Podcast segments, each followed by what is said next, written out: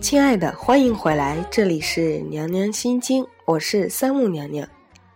最近呢，娘娘在追一部美剧，这部美剧叫做《女王心计》。这一部剧里面有一个很重要的角色，就是来自于美第奇家族的 Catherine 女王。这个家族呢，是从放高利贷发家的。整部剧里呢，也经常能够看到来自美第奇家族的 Catherine 女王经常的用她那一箱箱的金币去挽救岌岌可危的法国瓦卢瓦王朝。看到这一箱箱的金币呢，我不禁想起了在十六世纪中期的英国有一个非常有趣的社会现象。那个时候英国流通的金币有新旧之分，新的呢就是那些非常完整的金币，叫做良币，旧的就是被人轻轻的把少量的金给抹掉的金币，变成了劣币。在市场上流通的时候呢，人们都喜欢呢用劣币去交易，而将收到的完好无损的良币给珍藏起来。于是这个市场上久而久之就再也没有了良币，而只剩下了劣币。这个就是著名的格拉森定律，劣币驱逐良币。在这一部叫做《女王心计》的美剧里面，我们常常能够看到 Catherine 女王，她一直在不断的使用卑鄙的手段，无论是用金钱还是美色还是诡计暗杀等等，去维护自己对于整个政权的控制。而看起来她所有这些卑鄙无耻的手段好像也屡屡的得逞了，就像刚才讲的那个劣币驱逐良币的故事一样，那些卑鄙无耻的小人好像往往能够得到更大的实惠呢。好像现实的生活当中，劣币是一定会驱逐出良币，而更好的在市场上流通，在社会上横行霸道的卑鄙无耻的小人往往能够获得眼前既得的更大的利益。现实是这样的，却有一位叫做 Paul Graham 的作家，他写了一篇文章叫做《我告诉你，卑鄙的人一定失败》。他说的是什么样的一个故事呢？我们来一起分享一下。最近我一直在思考，俗话说无奸不商，可为什么现在成功者中少有卑鄙的呢？当然也有例外，但是非常少。卑鄙的人可不是少数，实际上是互联网让我们了解到一个人能够卑鄙到什么程度。过去只有名人和专家才能掌握舆论，现在互联网给了每个人传播的渠道，我们这才能看到那些过去被隐藏在长尾中的卑鄙的人和事。尽管卑鄙的人很多，但是成功者里鲜有存在。难道说卑鄙和成功是互斥的吗？我的这种判断或许因为我视角的偏差，因为我只认识创业者、程序员、教授这些类型的人。我倒挺相信其他领域的成功者是手段卑鄙的，比如我总觉得那些对冲基金经理肯定是狡猾奸诈的，但是我不了解这个领域，所以无法做出判断。又比如那些大毒枭给人感觉都是手段极其残忍的，但是最少世界上还有很大一部分净土，在那里卑鄙的人不会成功，而且这部分领土正在扩大。我妻子同时也是 Y C 的创始人杰西卡，她有着能像 X 光扫描一样洞察他人品行的特异功能，娶她回家就像娶了一台机场的安检仪一样。她从投资银行进入到创业领域，一路走来，她也同样注意到这样一个现象，那就是品行好的创业者总是能取得成功，而人品卑劣的人创业总是失败。这是为何呢？我觉得有以下几个原因。第一，卑鄙的行为让你变得愚蠢。这是我痛恨竞争的原因。在竞争中，你没办法发挥到最好，因为竞争不具有一般性。在竞争中获胜，需要考虑天时、地利，还有人为的因素。取得胜利往往不是通过更好的思考，而是通过一些在某些特定情形适用的伎俩。竞争和解决真实问题同样费脑子，对于那些珍惜自己脑细胞的人来说，这是一件非常痛苦的事情。就好像汽车轮子一直打滑，你的大脑飞速运转着，但是却什么实质性的工作都没做。这句话讲的，我想大概就是说，你想要怎么样把别人排挤下去一样，你的大脑一直飞速运转着，但却什么样实际的工作都没有完成。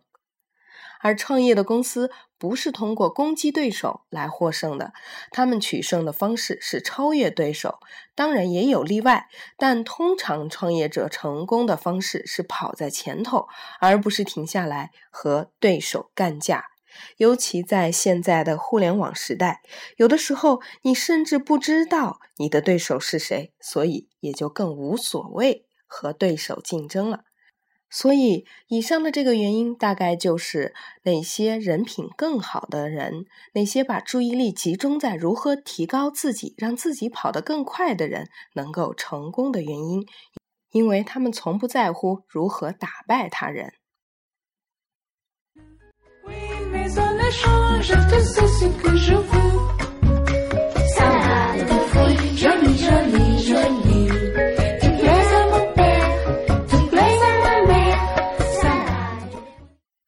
耍手段的人会失败的另一个原因是他们招不到最优秀的人为他们工作。确实有人能够忍受和他们一起工作，因为他们确实需要一份工作，但是最优秀的人会有其他的选择。一个卑鄙的人无法说服最好的人才和他一起工作，甚至为他工作，除非这人非常善于游说。而团队成员的质量对创业公司来说有至关重要。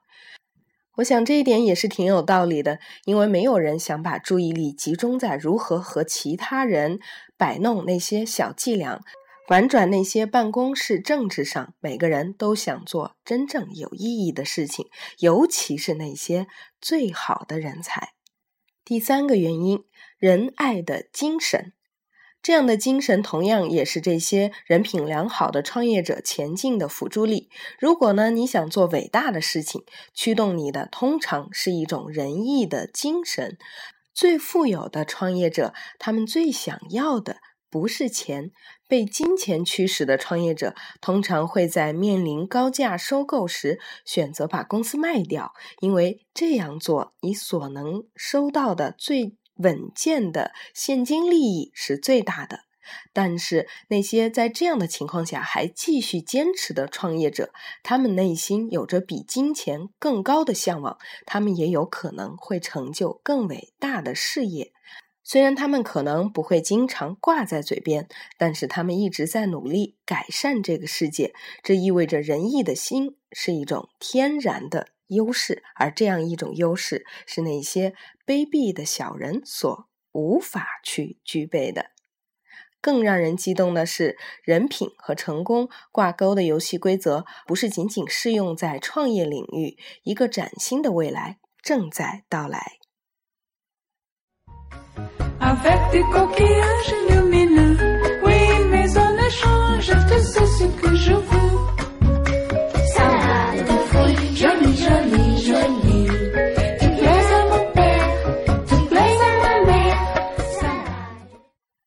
然而我们刚才讲的好像是现在这个互联网时代才具备的一些社会的现实特征，然而在历史当中，大部分的成功可是意味着要掌控稀缺资源才行的。获得这些稀缺资源呢，需要经过激烈的争夺。比如游牧民族，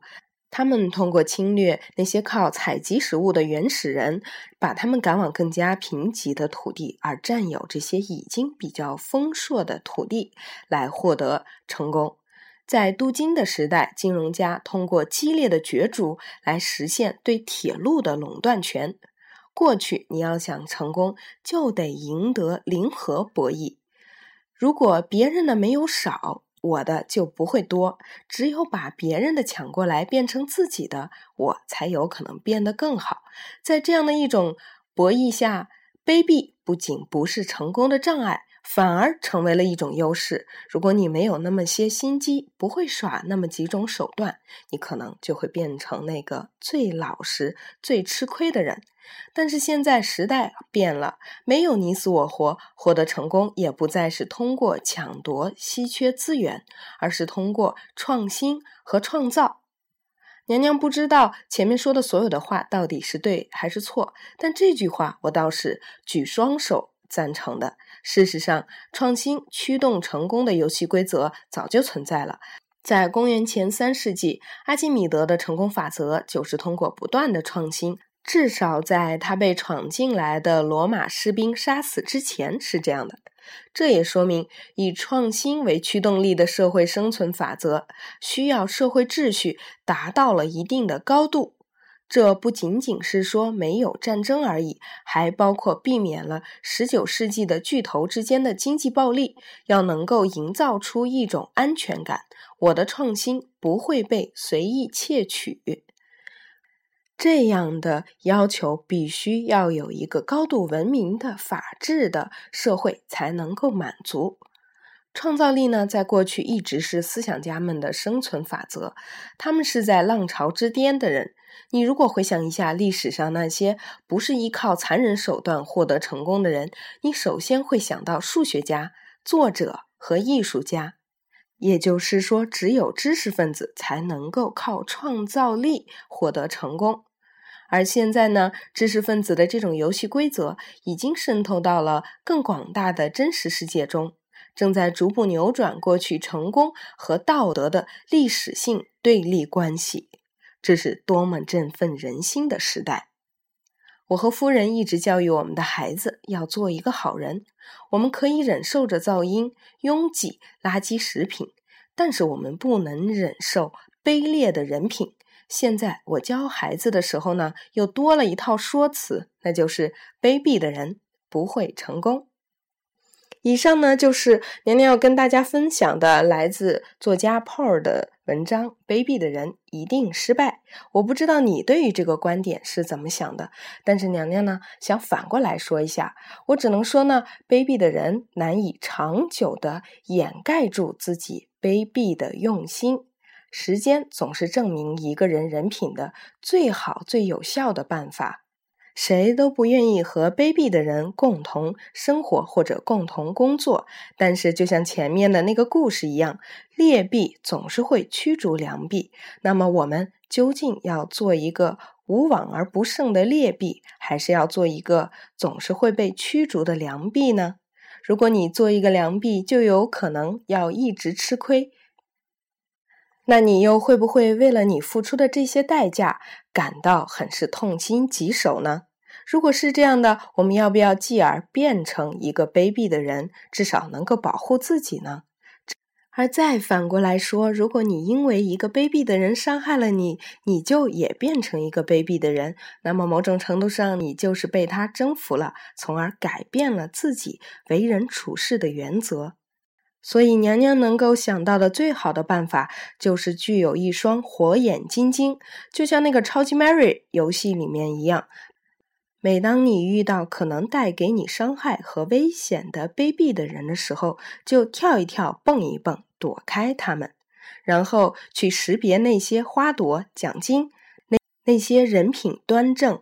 德才厚重的人，就去靠近他们，向他们学习更多，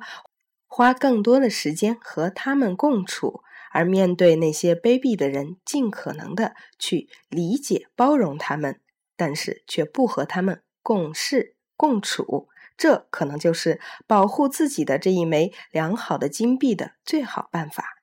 不知道你怎么看待这个问题呢？你是否认为现在的社会环境就真的是具有一个能够保护不卑鄙的人的好的氛围呢？欢迎你通过荔枝 F M 的消息或者是娘娘的微信和我进行进一步的沟通。咱们明天再见。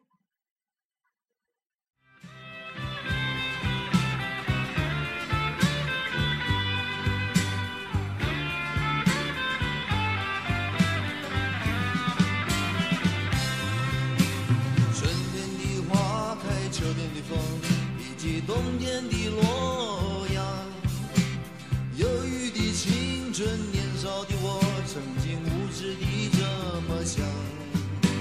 风车在四季轮回的歌里，它天天地流转，风花雪月的诗句里，我在年年地成长。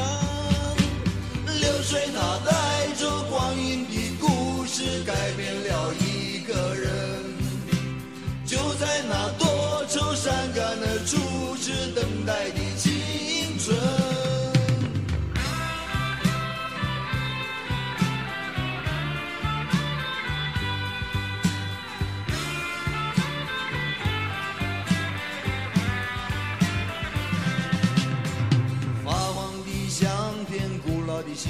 以及褪色的圣诞卡，年轻时为你写的歌，恐怕你早已忘了吧。过去的誓言就像那课本里缤纷的书签，刻画着多少美丽的诗，可是终究是一阵烟。流水它带走光阴的故事，改变了两。 在那多愁善感的初次流泪的青春，